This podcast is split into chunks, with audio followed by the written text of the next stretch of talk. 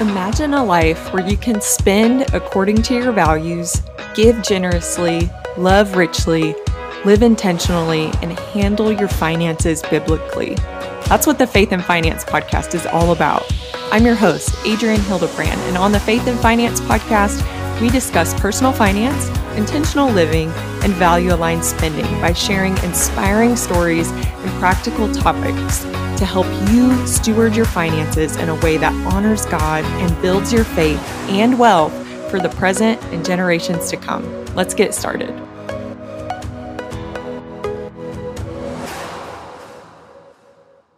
Hey, friends, welcome back to the Faith and Finance podcast. I am so excited that you're here.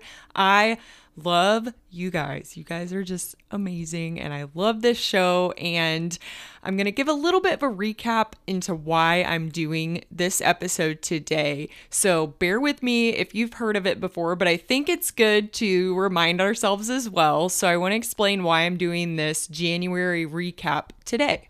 So, last year I wanted to do something I'm calling an intentional spend year. And this is a spin off, I guess, of Cait Flanders and her book, The Year of Less. And she did a shopping ban, what she called a shopping ban. We often call those no spend challenges or just mindful spending or whatever that looks like. And I wanted to challenge myself to do a full year of this. I did not go as in depth as Cait did in her book, but it's an awesome book if you want to read it. It's a memoir. So it's really well written. She's great. But I didn't want to go that deep into things, but I did set some rules for myself. And I went through a whole episode of that, the intentional spend year episode of that. So if you want to, I'll link that in the show notes, but I will review the rules I made for myself really quick. So, rule number one was I could not buy any clothes or shoes unless I was replacing a specific well worn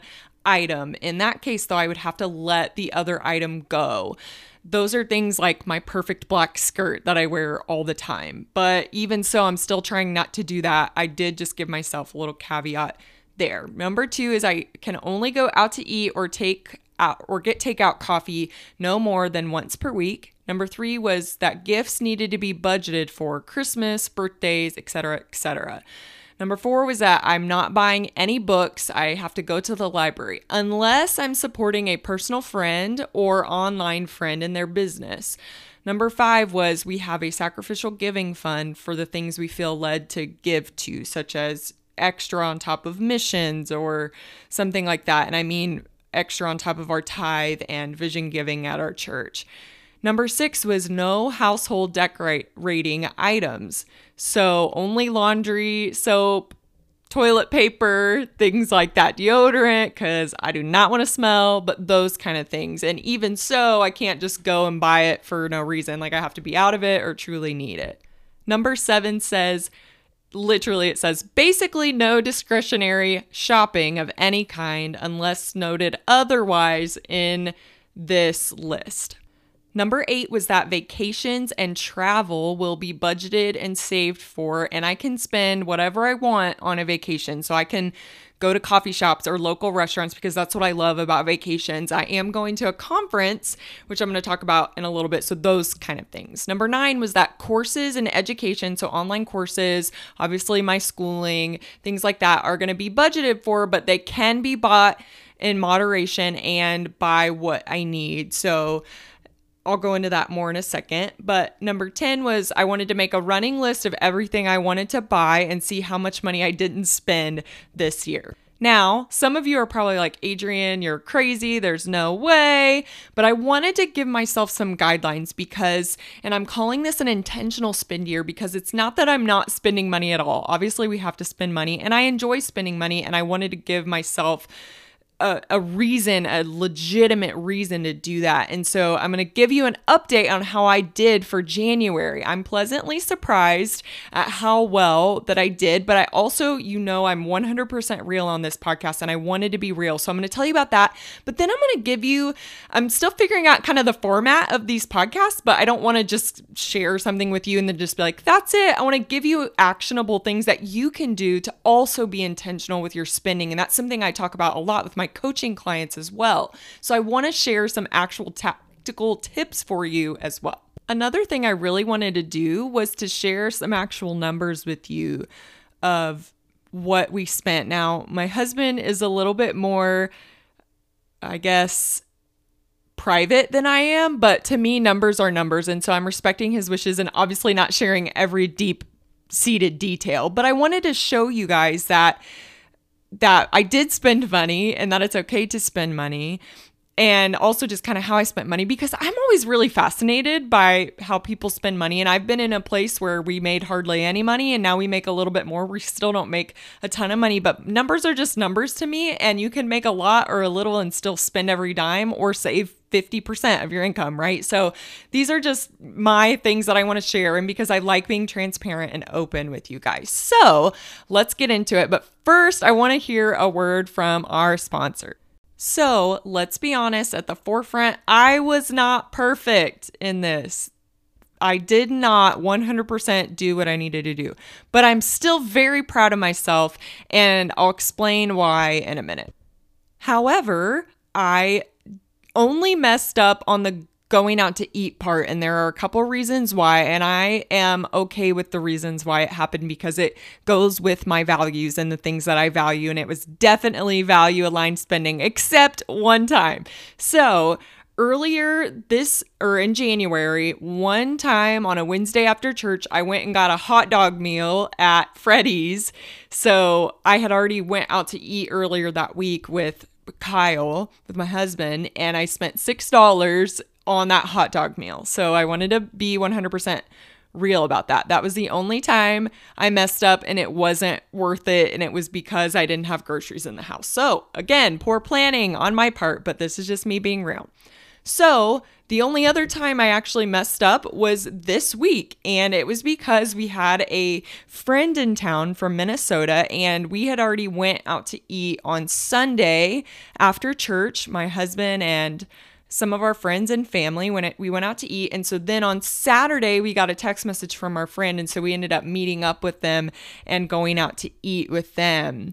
So that was completely worth it because it was time and money well spent. So I am definitely okay with that. So another time, and y'all tell me if this is, I guess, I don't know if this is in the rules or not. I had a gift card. So I had to go up to Greenwood, which is just a town where we live and I went to one of my favorite coffee shops and I got a coffee, but I had a gift card from Christmas. So in that week I had already, you know, went out to eat and so I was kind of like, do I count this? Do I not? Y'all tell me, but I wanted to tell you for full disclosure. So, two other things that I did was I bought two books. However, I had an Amazon gift card from Christmas and it was in my uh, rules for where I am able to buy books to support online entrepreneurs or friends or whatever. And that was definitely those. And so I bought Chasing the Bright Side by Jess Ekstrom and I bought You Are the Girl for the Job by Jess Connolly. And so I don't really consider that either because I did have an Amazon gift card and that was exactly what it was for and still in my rules. But I still wanted to say that. So, one other thing that I did, and because I'm talking about Jess Ekstrom, she is a per, uh, not a personal finance. She is a speaker and a just an awesome person. She wrote this incredible book called Chasing the Bright Side, and she's having a conference in March. And I had kind of connected with her online, and she's great. And she offered me a free ticket to come to her conference. And I was like, "Oh my goodness, that is so kind." And I I was like, "Yes." And so I found out about that probably a month or two ago. And so I did buy my plane ticket and book my Airbnb for that. So those are things that I bought, but those are things that are budgeted for. And they also came out of my business account. So that I don't I'm not feeling bad about at all. But again, full disclosure. Otherwise, I did not buy any clothes, nothing like that. So I'm still really proud of myself. And in fact, I actually gave a bunch of things away this semester. This semester, oh my gosh, guys, school brain. But I actually gave several things away too and trying to declutter more. So I just wanted to be 100% real with that and give you guys numbers and tell you about it. With all that said, I want to circle back a little bit and make this really actionable for you. So, when we were first paying off debt, and I'm finally going to be giving our full debt free story in a couple of weeks, so be on the lookout for that.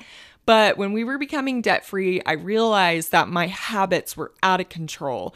And while we, you know, had a bunch of debt and whatever, it's not that it's about deprivation. It's not about depriving yourself of things. It's about being intentional and being mindful about the money that we do spend because we are so blessed in this country to have what we have and to be able to do what we do. But my money was not, how I was spending my money was not in alignment at all with what I wanted to really do. And so, one of the things I implemented, and please forgive me, I cannot remember where I heard it from. I've heard it several times, but one, one thing I tried to implement was if I wanted to buy something, I implemented the 48 hour hour rule.